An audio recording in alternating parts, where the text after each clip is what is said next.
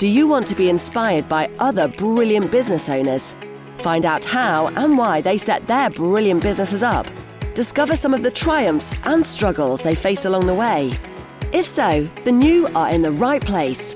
Welcome to the Brilliant Businesses Podcast. We interview business owners to find out their story and journey as to how they set their businesses up. We believe that story is an important way of making their businesses shine, and we share those stories on this podcast.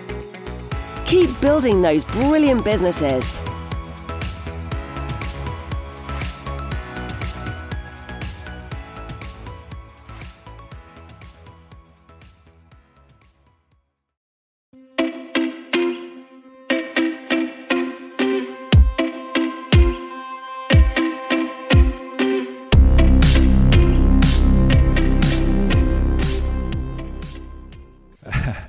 Hey everybody, good afternoon and Merry Christmas and welcome to a Brilliant Businesses podcast. Today I'm joined with Mike Penfold from Longridge Print. Hey Mike, how you doing? Yeah, good, thank you. Good to see you. And today we're going to talk about climate neutral printing because Longridge Print are a climate friendly company. But if we could start off, Mike, by perhaps you telling us how you got into print in the first place. Yeah, it was a very different sort of thing. Now I was doing my A-levels and was going to Westminster College to work in catering, really, was what I was going to start doing, and some things changed, and a friend of my dad's asked if I wanted to go and have a look at do some work in a printing company. And I turned up and it was amazing. I just started looking around and thought this is really good, and an opportunity became for an apprenticeship, which gave me the option of a 4-year apprenticeship back in the day. We had a long chat about it. We changed our tune and I became an apprentice photolithographer. Excellent. So there you go. It's very technical. Very technical, yeah. That's when we used to use film and all kinds of things. And I think I remember you telling me that you thought it was quite a, I don't know if sexy is the right word, but quite a cool industry to get into and sort of quite fashionable at the time, really. Yeah, so I worked in the reprographic side, which was very much the creative side of it all. Yeah. So we did a lot of work for Avon and Bachelor's Cup of Soups and stuff like that. Yeah, right. So it was all about art, really. You were drawing and painting and stuff like that, which was very interesting stuff. But it took probably 18 months to 2 years to actually understand the process. Yeah. Because everything's backward in print.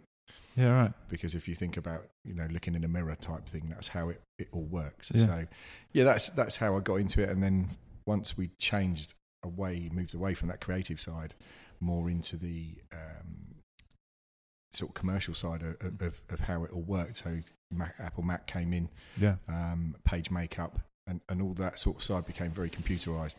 And then that's when I sort of found myself in a room staring at four walls and a computer screen, which wasn't really my bag. So I decided to move over to the sort of management side, and with that I went into sales. Right. So I started selling when I was 23. My first sales appointment was at the Hyde Park Hotel. Excellent. But my boss at the time said that I had to drive a van and deliver.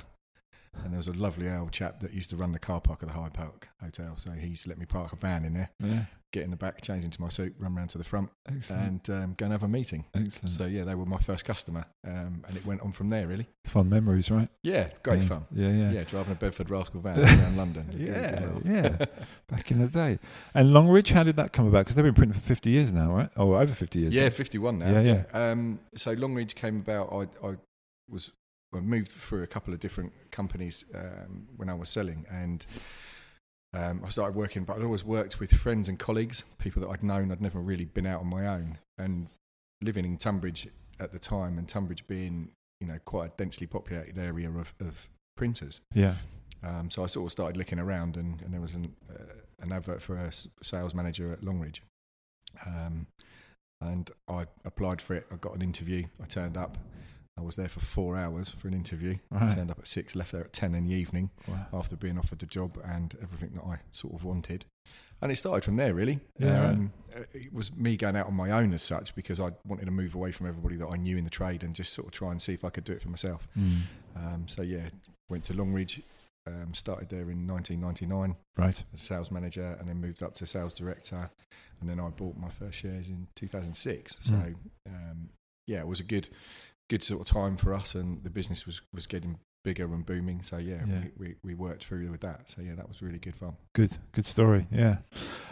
So let's move on to the climate neutral printing and how that what's involved in that and what's around that. Tell us a bit about that. Well, basically we've partnered with the Climate Partner, and one of the things that's really close to my heart and is to a lot of people's now is the feeling that we need to look after our country, our world, the whole part of that, and carbon is one of the biggest issues in all manufacturing, not just print, and we introduced a new sales director last year, and he wanted to go down this road as well. He felt that it was a really strong thing, so the team as a whole really felt very strongly about it, and the idea behind it is that we are working to offset all of the carbon that we use to produce your printed material, whatever that might be. Okay.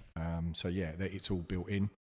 And when we come to the end of it, you can actually there's a logo that can be put pretty much anywhere it's on the product, whether it's a mailing or whether it's a brochure or a book, or, even if it's packaging. Yeah. So when you give your clients their brochure about your particular product, whether that is or isn't climate friendly, at least the packaging and everything that you're using to sell it is.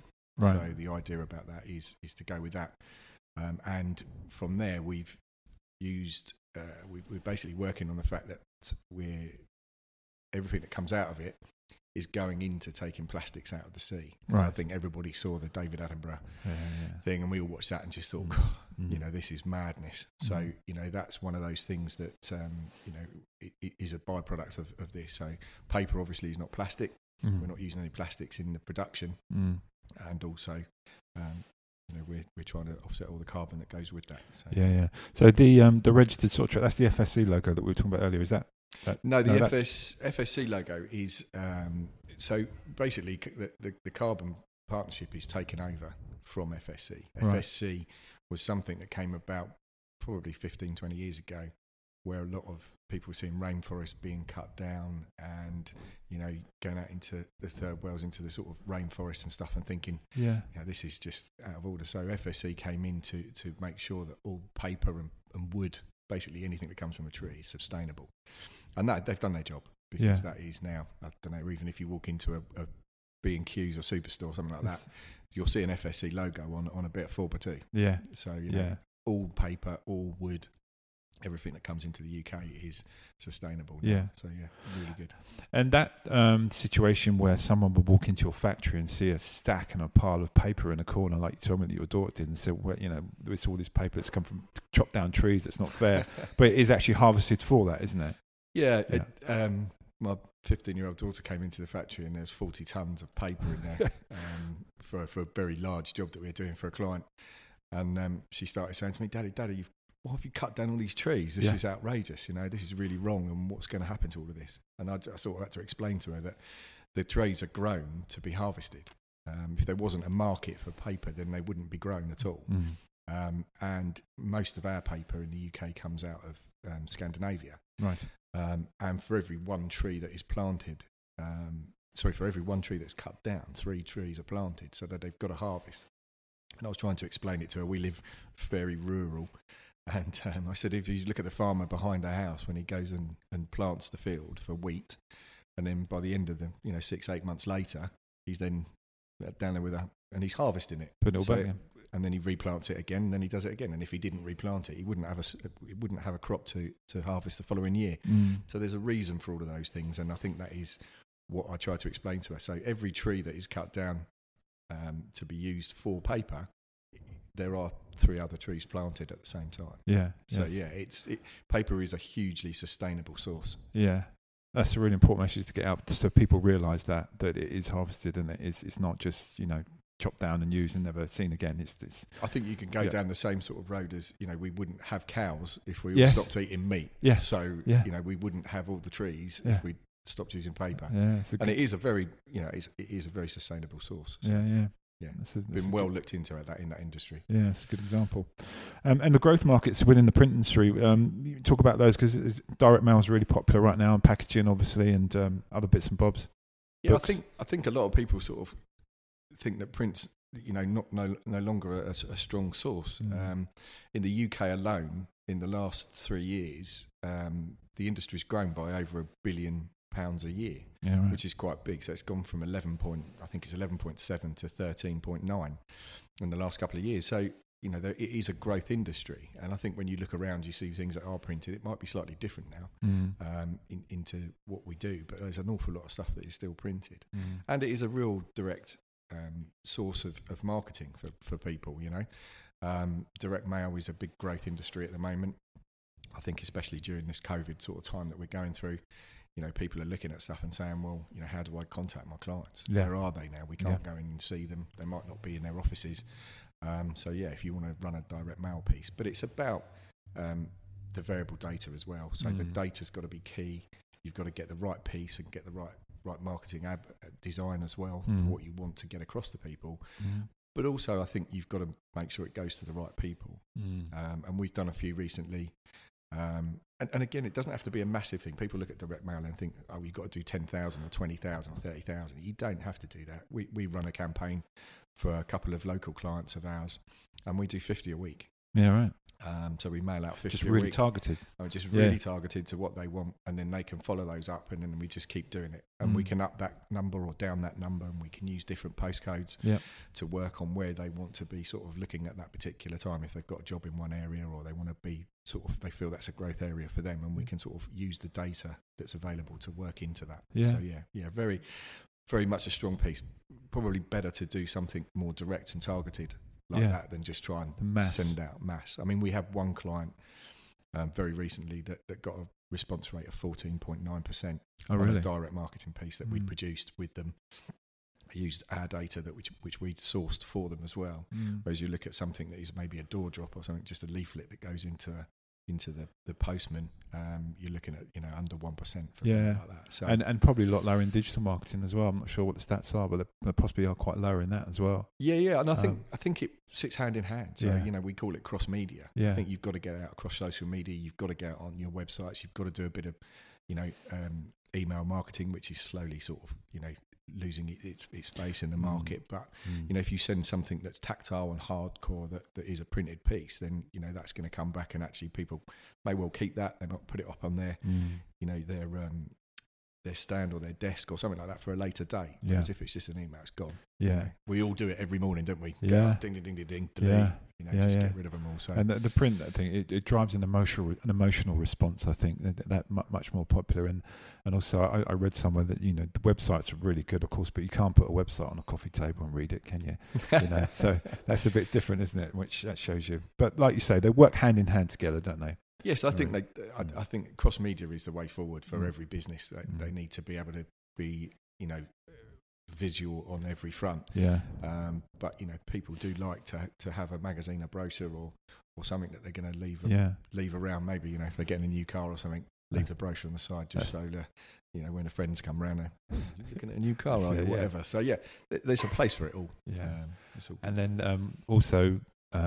We spoke about the popularity of books amongst children and how educational that is, rather than looking on an iPad or, you know, let's not knock digital media too much, but you know, that's a positive, isn't it?